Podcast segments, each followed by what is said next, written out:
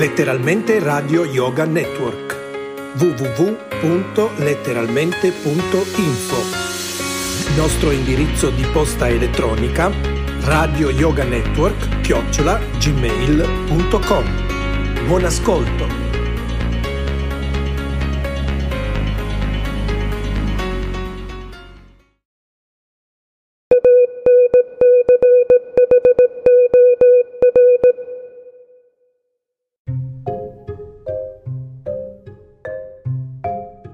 Saluto a tutti gli ascoltatori di Letteralmente Radio. In questa puntata vorrei farvi un riassunto delle notizie più dettagliate che riguardano l'hobby del radioascolto, che ricordo è il metodo della ricezione dei segnali radio più o meno distanti dei servizi di radiodiffusione. Le attività del radioascolto vengono classificate in tre principali filoni: quello del B C L o ascoltatore di emittente internazionale, che è principalmente rivolto all'ascolto della programmazione di emittenti in onda corta, utilizzando la lingua della nazione di origine. Lo strumento di lavoro del radioascoltatore è il ricevitore, capace di sintonizzarsi sulle stazioni radio di proprio interesse. Anche un semplice radio può consentire l'ascolto di emittenti lontani, in particolare in orari serali, sulla gamma dai trecento ai tremila kHz. Per chi volesse contattarmi per avere più notizie riguardo al radioascolto può farlo scrivendo a radionotizie chiocciola hotmail punto com.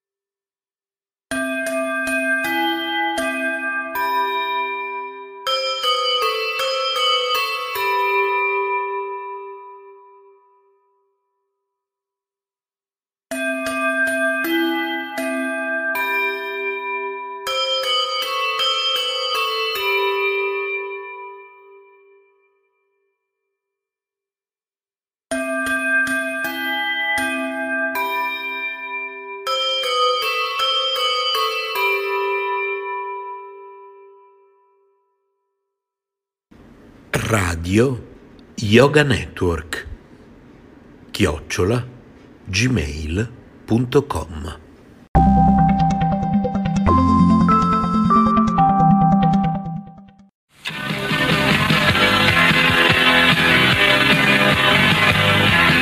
Radio Krishna è questa. Radiofoniche staticamente parlando, o meglio, ascoltando. Ovunque in Italia non c'è paragone.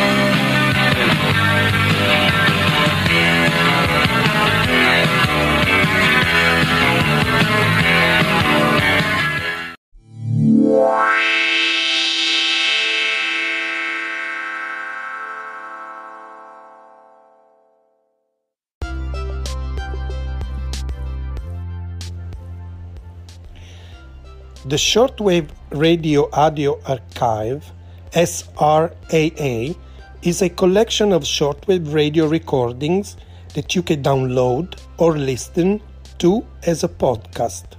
The collection grows every day and includes both historic recordings and current recordings from the shortwave radio spectrum.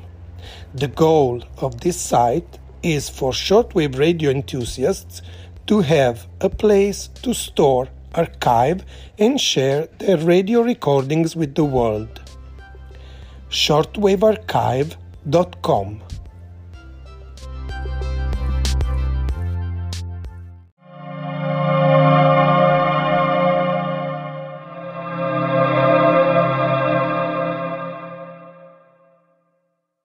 Helicopter hovers over a deep, narrow gorge between mountains that seem unscalable from above. Here it is, the Nyon River, and here's the bridge you are building, says the first pilot.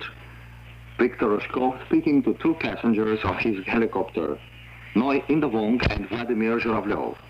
In a few hours, we will be saying it's a bridge that has been built. Later, there was a big meeting. The crowd shouted hooray to the Laotian and Soviet bridge builders who contributed in their special way to the third anniversary of the People's Democratic Republic of Laos, having finished a month ahead of time the work on the bridge. Traffic has now opened on the highway bridge in Houaphan province. A bridge of friendship. This is how it was referred to in Laos since the work began. The bridge stands on the legendary Highway six. During the war, cargoes went along it to the liberated areas. When there were heavy tropical rains, the Nyon River rose and the communication between its banks stopped. The first group of construction workers arrived at the project in March nineteen seventy-seven.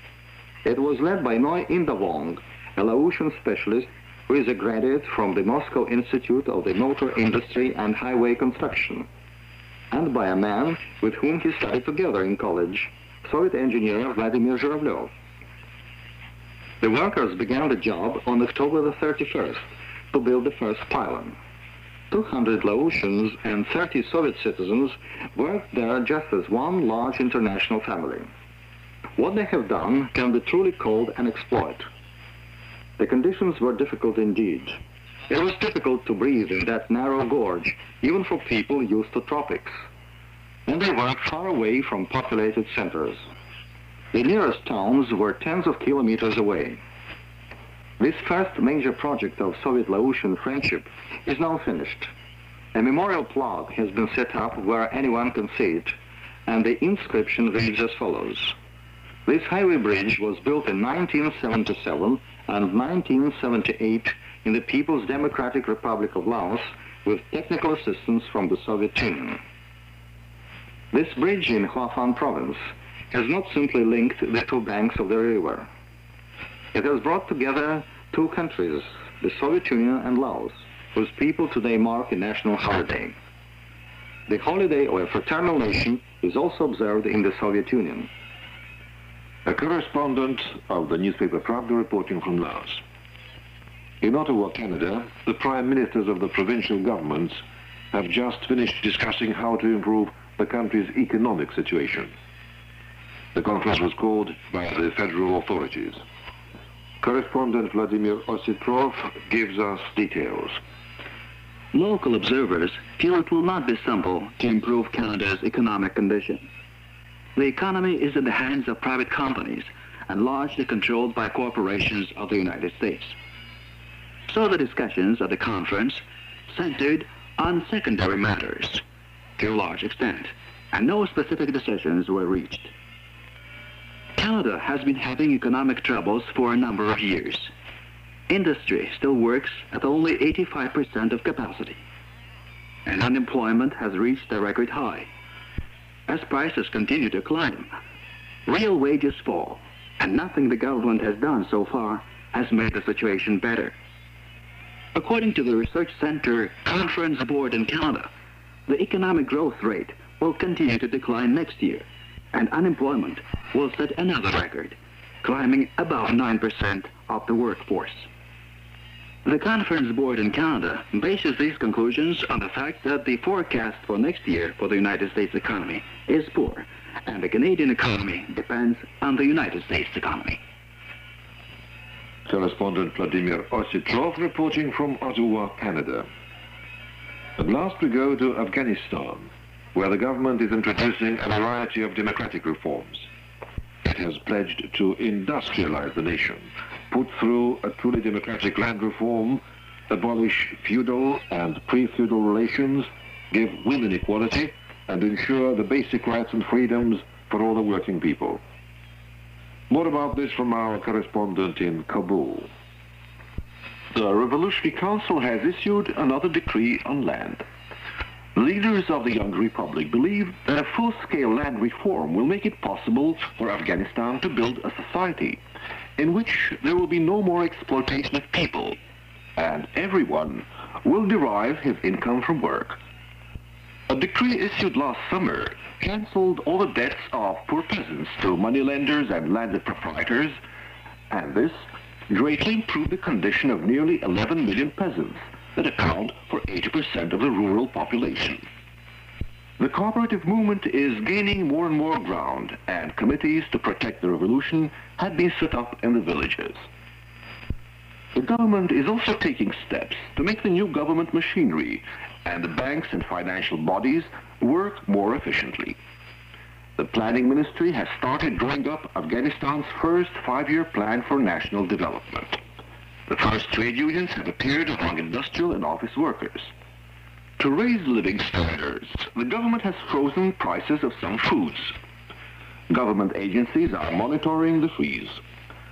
A system of fair distribution of food has been introduced, with industrial and office workers getting special privileges. The new government has also announced there will be no more discrimination for reasons of race, language, or ethnic affiliation. All citizens, including all members of the national minorities, have equal rights. The radio and television services now broadcast in some programs of various local languages.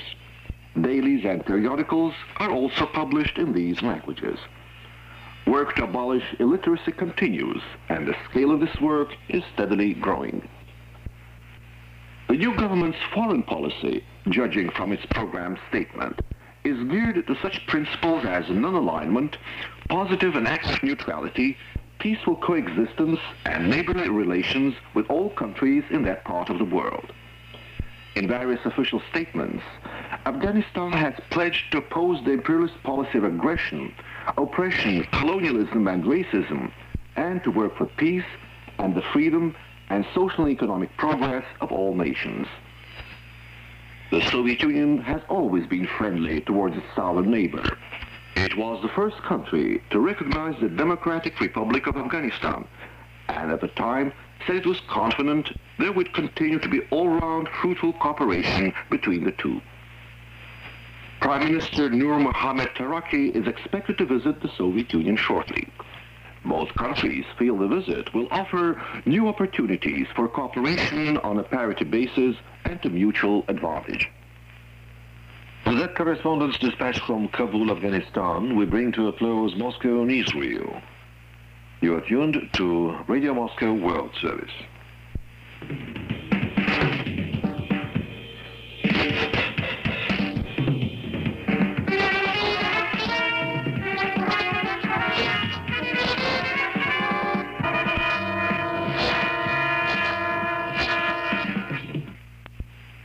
Let me remind you that Radio Moscow World Service is broadcasting in the thirteen, sixteen, nineteen, twenty-five, thirty-one and forty-one meter bands, and are the main points of the news. The Soviet national daily Pravda has put the blame on the aggressive circles of the West for undermining relaxation of tensions and continuing the arms race. The General Assembly's First Committee has approved the Soviet proposal on signing an international convention to strengthen guarantees of the security of the non-nuclear countries. In Tehran and other Iranian cities, a general strike is going on.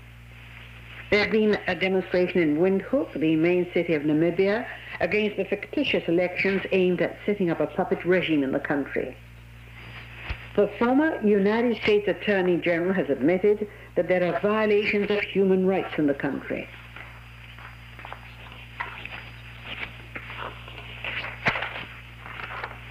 In West Germany, the lockout of seventy thousand steelworkers by the employers could lead to a national steel strike. This has been said by Franz Steinkühle, one of the leaders of the Steel and Engineering Workers Union. Starting with January, there will be new pay rises for the men and women employed in the fields other than industry and agriculture. A ballet company from Leningrad has arrived in France for a month's concert tour. Figure skaters from fourteen countries have applied to take part in the traditional international competitions in Moscow for the prizes of the newspaper Moscow News. The competitions are to be held from the seventh to the tenth of this month. And that ends the news in brief. Next, we bring you music from Moldavia, a small republic in the southwest of the Soviet Union, famous for its melodious songs, fiery dances, and skillful musicians.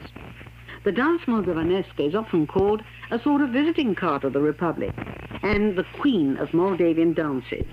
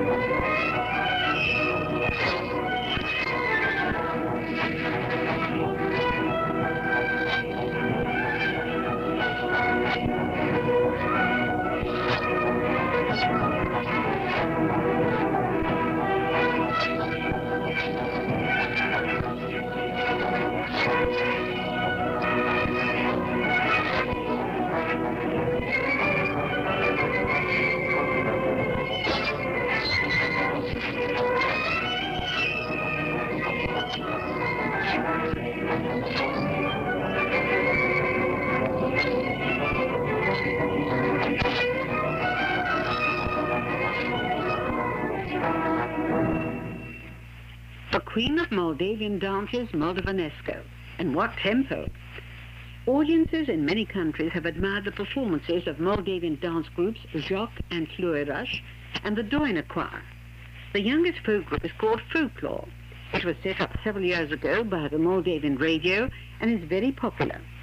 Here it is with a traditional dance tune from one of the regions of Moldavia, Yedinets.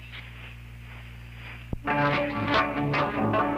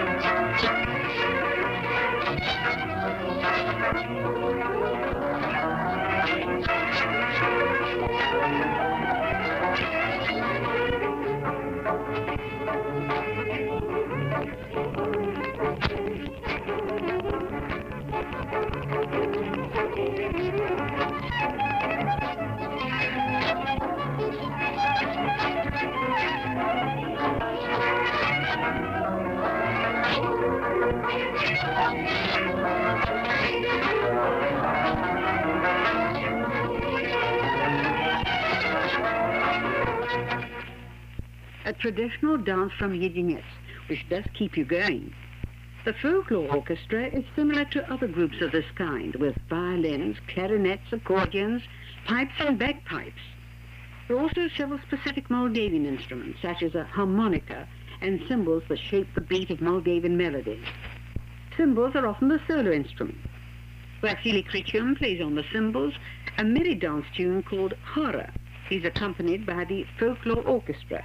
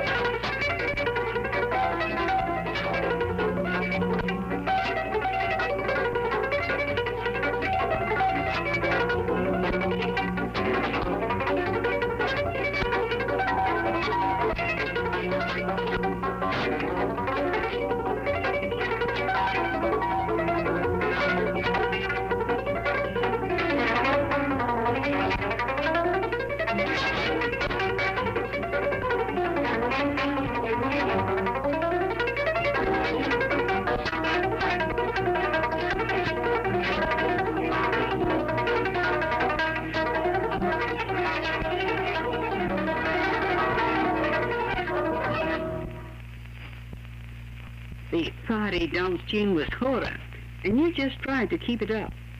Guest singers consider it an honor to perform with the folklore orchestra. Here's a popular singer, Nikolai Sulat, with the Moldavian song, Let's Dance, Old Man.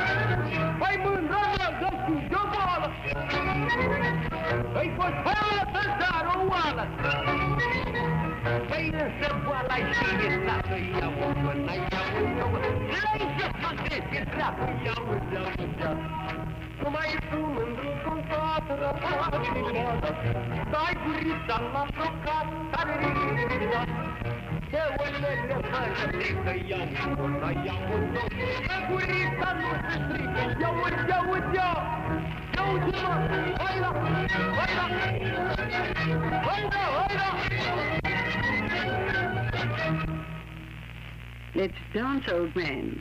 Quite suitable for old granddads. Another group of musicians you're going to hear today is the Mogorel Orchestra, organized by the Philharmonic Society of Chisinau, Moldavia's capital, sometime before the folklore group. The orchestra tours extensively, and everywhere the public warmly receives its leading singer, Marie Dragan. And here she is with a song called Lessie.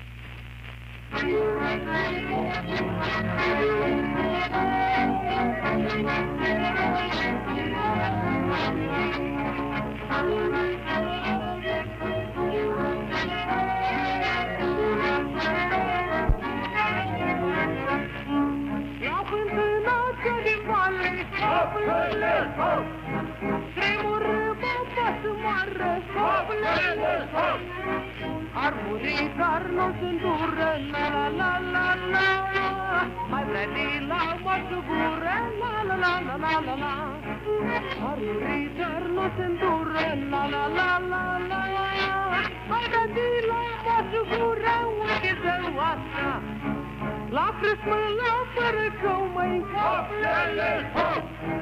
Și de-o papele părău măi, hoplele, hop!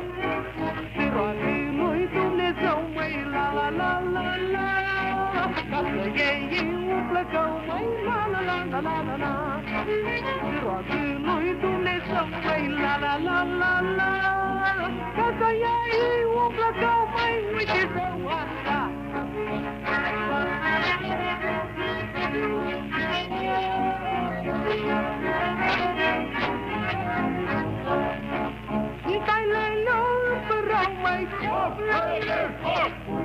Ia mă rog lui Dumnezeu, măi,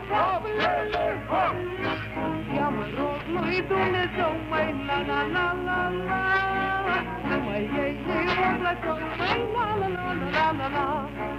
Ia mă rog lui Dumnezeu, măi, la la la la la. Să mă iei eu plăcău, măi, uite zău asta.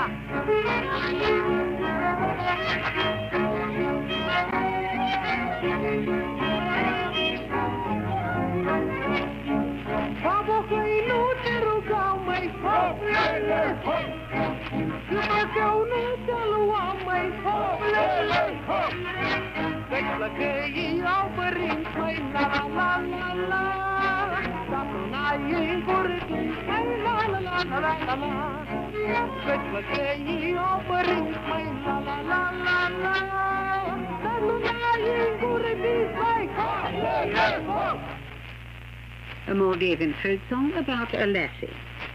Another soloist of the Mogorel Orchestra, Anastasia Istrati, sings I'm Going to the Dance Tonight.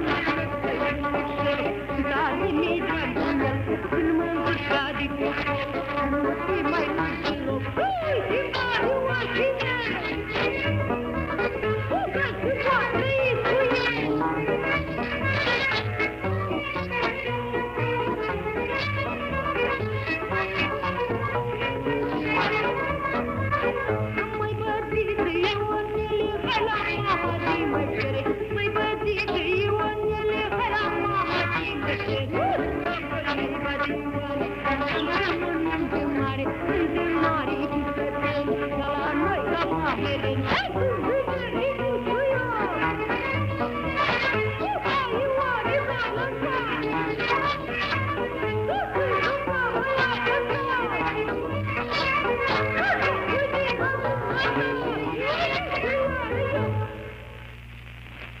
Anastasia Istrati with another song called Just Like This. Я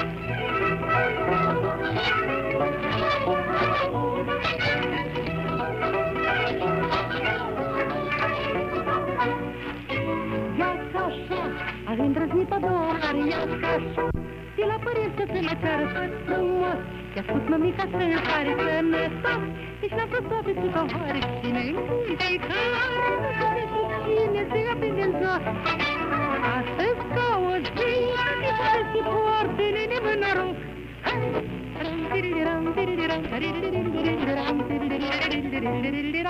Я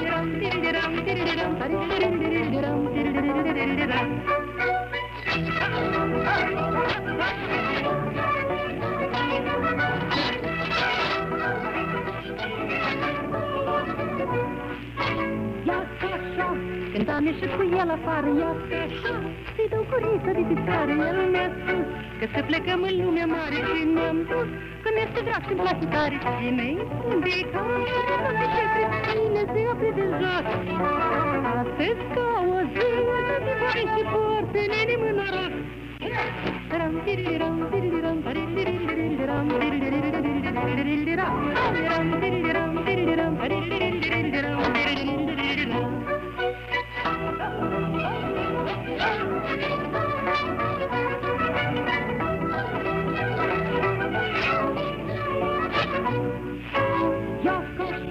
Борбишки сапити спорати на каша, що я кашовці пурокати мира. Кінкею біря піпорати кінцока, а ти майдузі лікаркати. І не дихай, і не зіпі дезот. А це скало зира, і порти ними на рок.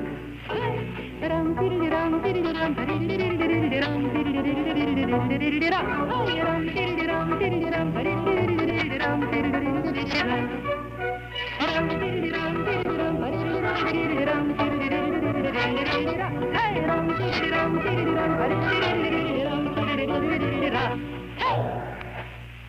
And now, recordings of the popular dance company Ajok.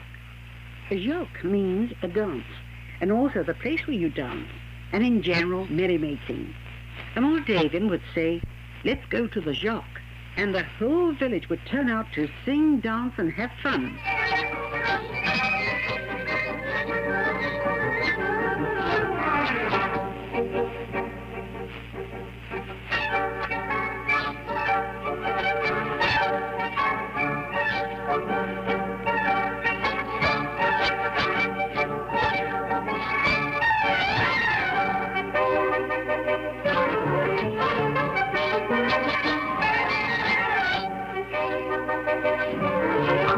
Thank you.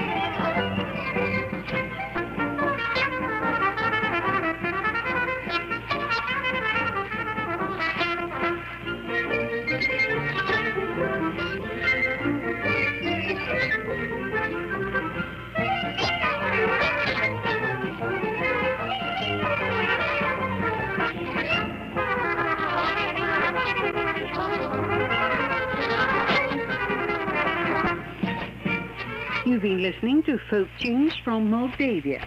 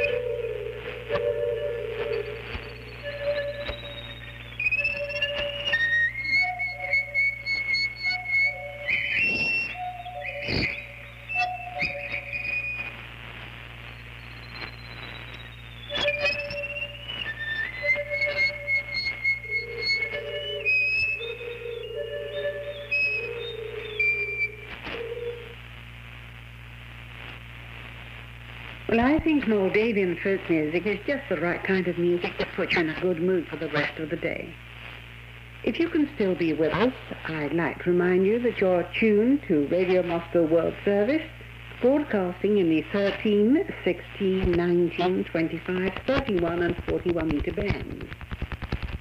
After the Kremlin chimes, there's news, our weekly feature, Soviet Panorama, on the half hour, news in brief, followed by a mailbag.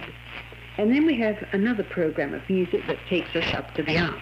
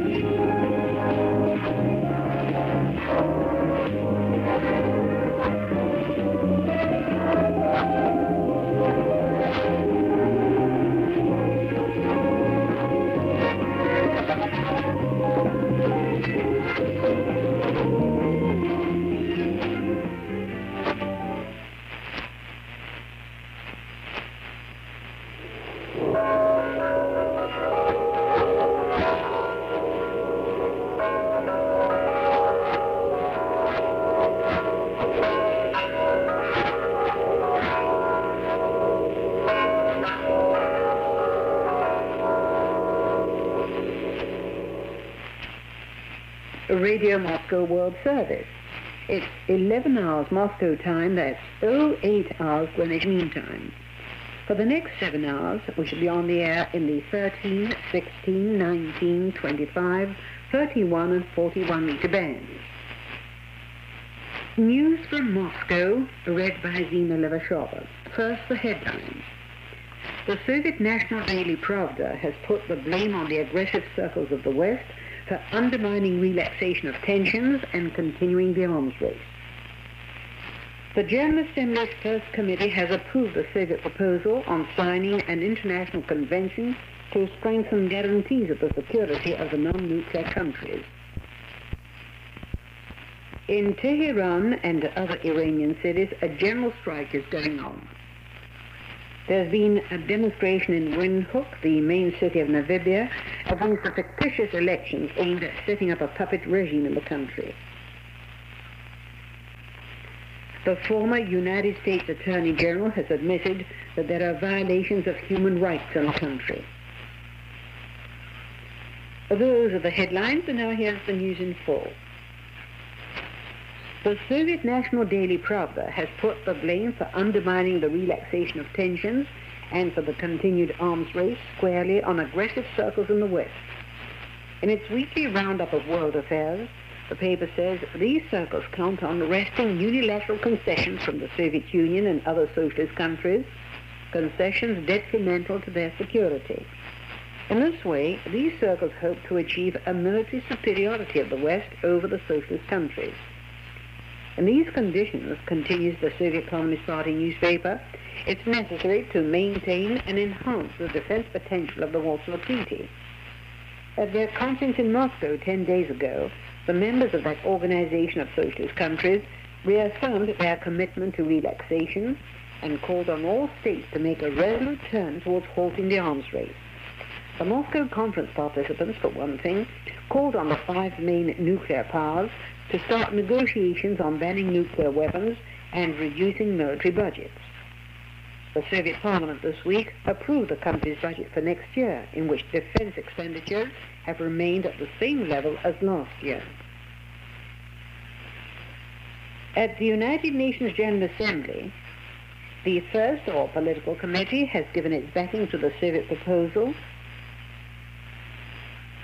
for an international convention that will strengthen guarantees of security for non-nuclear states. The resolution welcomes the determination of many countries to keep their territories free of nuclear weapons. The sponsors of the resolution are nineteen socialist and non-aligned countries. Thousands of people attended a big meeting in Vientiane yesterday to mark the third anniversary of the Laotian People's Democratic Republic. Present at the meeting were party and government leaders. Speakers pointed out that in these three years, the country has made substantial social and economic progress. Gratitude was expressed to the Soviet Union, Vietnam, and other fraternal countries for help and support in defending the revolution and building socialism. A general strike is taking place in Tehran and other Iranian cities in response to a call from the opposition. Life in the capital has been practically paralyzed. Armored cars and tanks are patrolling the streets. Big demonstrations against the government began in Tehran on Friday and continued yesterday. The troops resorted to firearms to disperse the demonstrators. News agency dispatches put the number of dead at more than one thousand. The head of the military government, Akari, has given a warning. The authorities will take the toughest measures to suppress anti-government protests. The opposition in Iran is demanding that martial law be lifted, that political prisoners be freed, and that long overdue social and economic reforms be carried out. There's been a meeting in Washington between President Carter and the State Secretary Vance and the Egyptian Prime Minister Halil.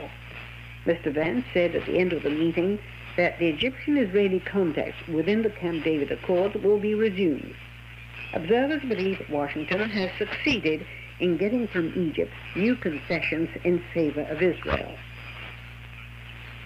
One of the leaders of the Zimbabwe Patriotic Front, Joshua Nkomo, has described the Anglo-American proposal for a roundtable conference on Rhodesia as a non-starter.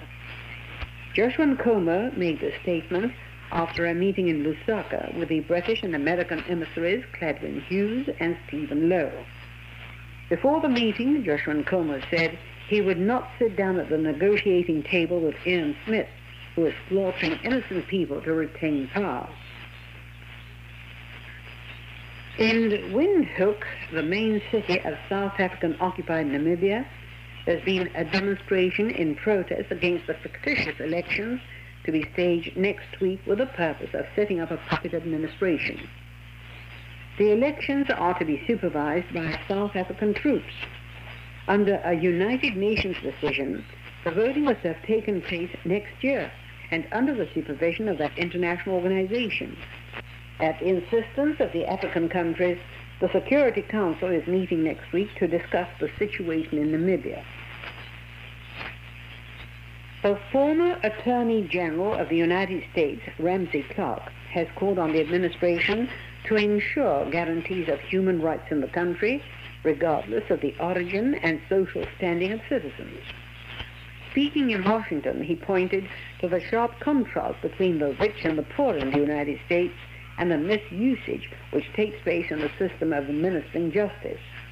Clark spoke out against using the question of human rights as an instrument for reviving the Cold War. In West Germany, the lockout of seventy thousand steel workers by the employers could lead to a national steel strike. This has been said by Franz Steinkühle, one of the leaders of the Steel and Engineering Workers Union. Up to now, only part of the steel workers, thirty-seven thousand of them at the Ruhr plant, have been involved in the strike. They quit work earlier this week in support of claims that have been backed by all the workers in the industry. But the employers turned down their claims and announced a lockout not only of the strikers, but of twenty-nine thousand more workers at other plants. This news bulletin is coming to you in the World Service of Radio Moscow. Starting with January, there'll be new pay rises for the men and women employed in the fields other than industry and agriculture. During the year, wages and salaries will be increased from twenty to thirty-five percent for eighteen million people working in the health service, education, cultural fields, in trade and public services. Taxes on them will also either be abolished altogether or reduced. Since nineteen seventy-six, wages have been raised for thirteen million people. At the same time, prices of consumer goods have remained the same. A ballet company from Leningrad has arrived in France for a month's concert tour. The program includes a dance Giselle and Maurice Girard's Notre Dame. Girard's ballet was staged in Leningrad a year ago by the French choreographer Roland Petit. The dancers will also show excerpts from ballets by Russian and foreign classics, including excerpts from Tchaikovsky's ballet, The Swan Lake. Figure skaters from fourteen countries have applied to take part in the traditional international competitions in Moscow for the prizes of the newspaper Moscow News. The competitions are to be held from the seventh to the tenth of this month. A Soviet women's tennis team is doing well in the contest for the International Tennis Federation's Cup in Melbourne.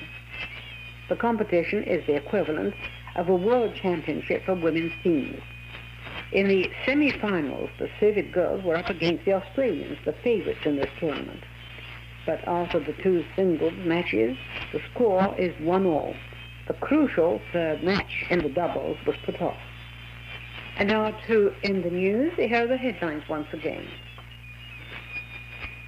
The Soviet national daily Pravda has put the blame on the aggressive circles of the West for undermining relaxation of tensions and continuing the arms race. The General Assembly's First Committee has approved a Soviet proposal on signing an international convention to strengthen guarantees of the security of the non-nuclear countries. In Tehran and other Iranian cities, a general strike is going on. There's been a demonstration in Windhoek, the main city of Namibia, against the fictitious elections aimed at setting up a puppet regime in the country. The former United States Attorney General has admitted that there are violations of human rights in the country. And with those headlines, we end the news from Moscow.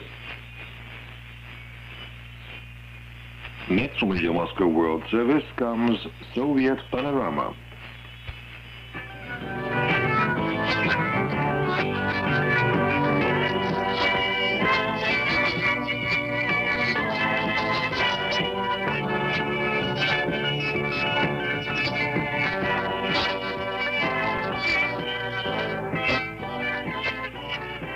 In this edition, we'll tell you about the closing session of the Soviet Parliament.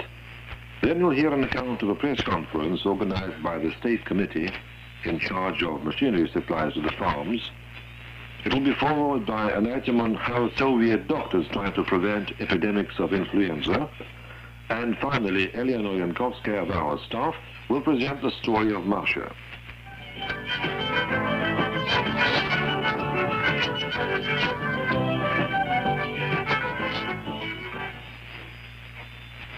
The Soviet Parliament completed its session in Moscow. Our observer, Valery Sergeyev, who attended the session, has this story. The session opened with debates on the drafts of the Economic and Social Development Plan and the National Budget for next year. Prior to the session, both these documents had been examined by the standing parliamentary committees over a month. During the two-day debates, the M Ps introduced a number of amendments and suggestions to the drafts. Both the Economic and Social Development Plan and the budgets were finally approved on November the thirtieth at the separate meetings of the two chambers of Parliament, the Council of the Union and the Council of Nationalities. That means that both have been made into laws to be implemented by all agencies and persons concerned during the next year. The Social and Economic Development Plan is aimed at promoting further economic growth of the country and at raising further the people's living standards. And the national budget provides the necessary allocations for all these measures and projects. At the session, Parliament discussed the draft of the law on Soviet citizenship. The draft, which contains twenty-nine articles, had been prepared by the respective committees of both houses with the participation of experts, public organizations, and scientists. The law on Soviet citizenship is based on the provisions of the new Soviet constitution.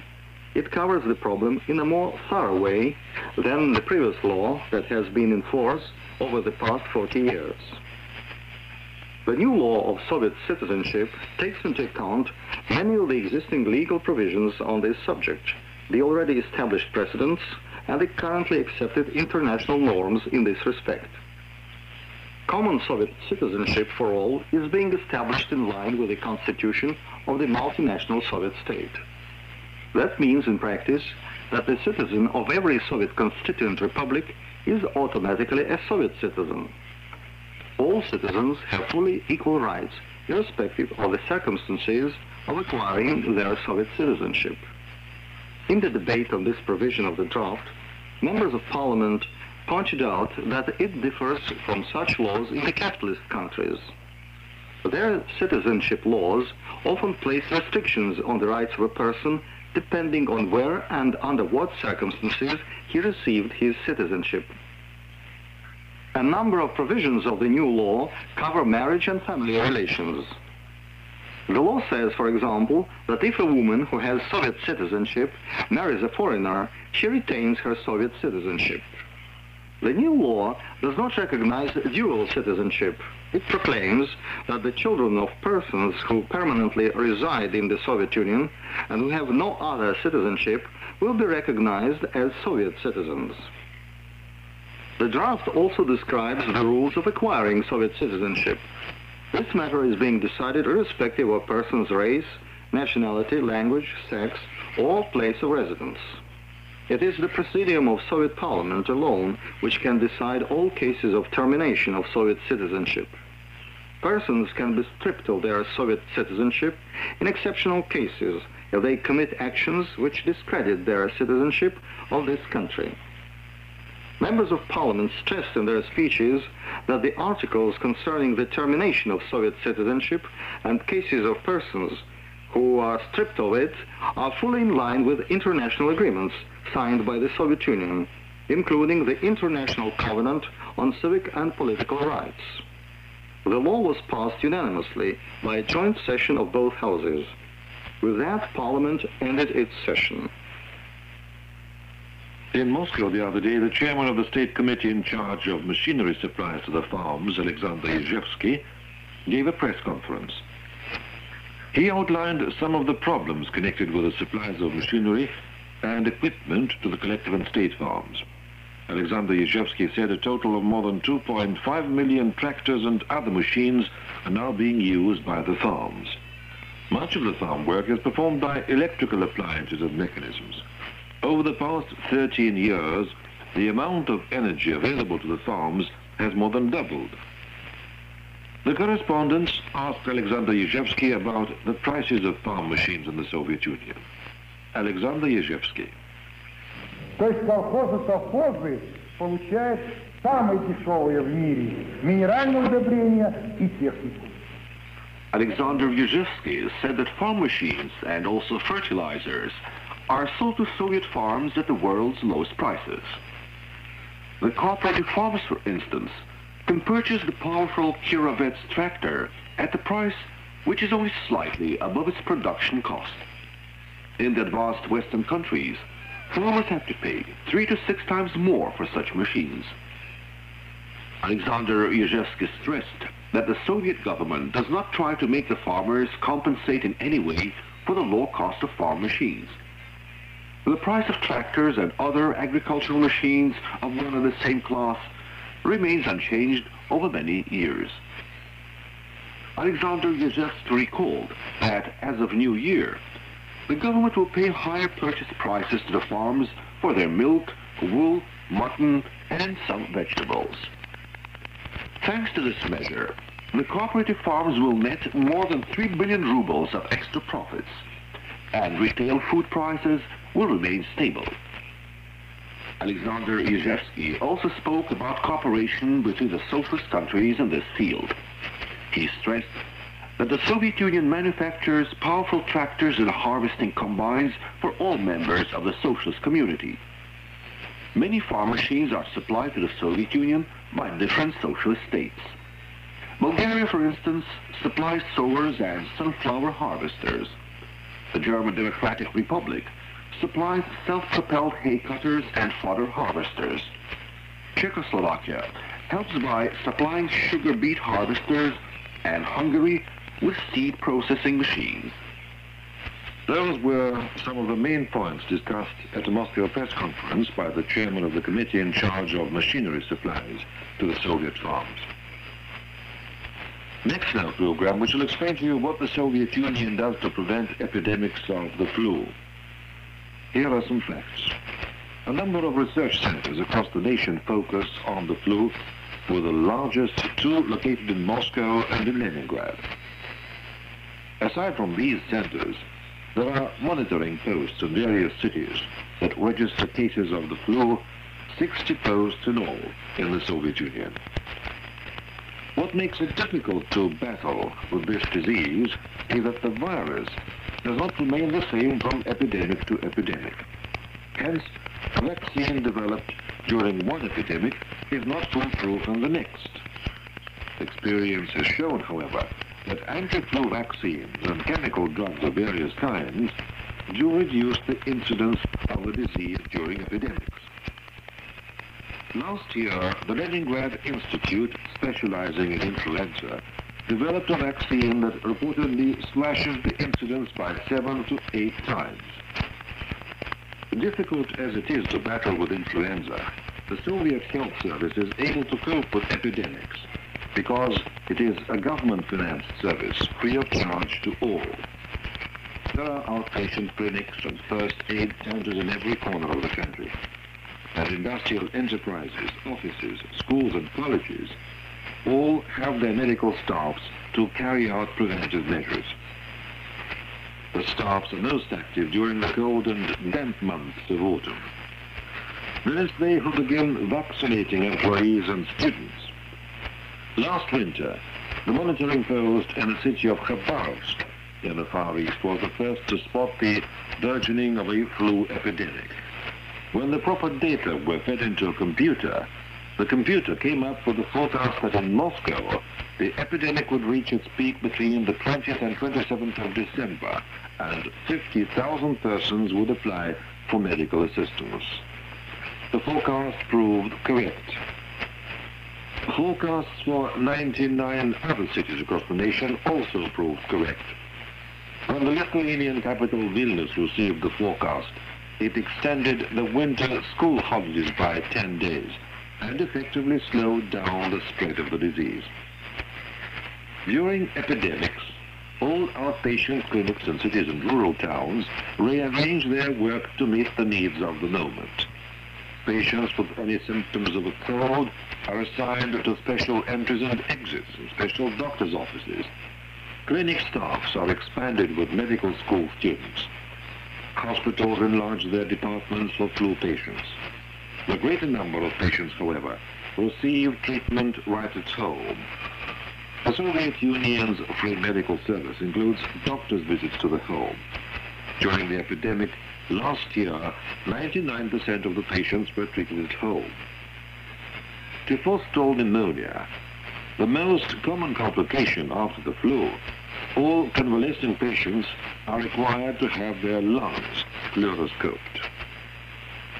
Those were the measures the Soviet Union takes to curb epidemics of the flu and forestall serious complications.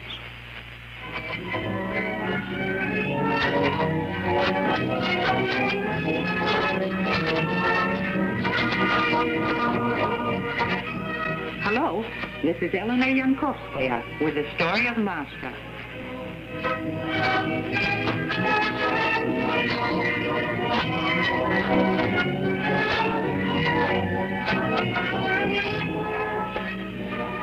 Masha has her eyes glued to the stage. Bandits are chasing the doctor and the girl and boy through the jungles of Africa. You can hear the chase in the music.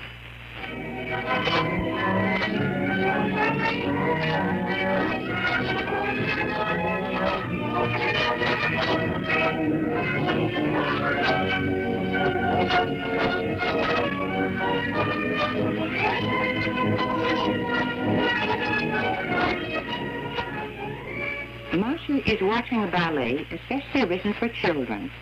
The story is about a veterinary who goes to Africa to treat a sick monkey, and with the girl and boy who accompany him, experiences all sorts of adventures. The doctor's name is Ibona Lee.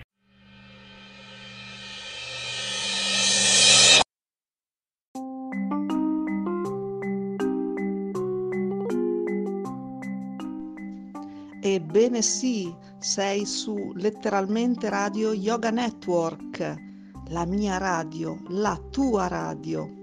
Letteralmente Radio Yoga Network, w w w punto letteralmente punto info. Nostro indirizzo di posta elettronica radioyoganetwork chiocciola gmail punto com. Radio Letteralmente Yoga Network, la radio che ti sta sempre vicina.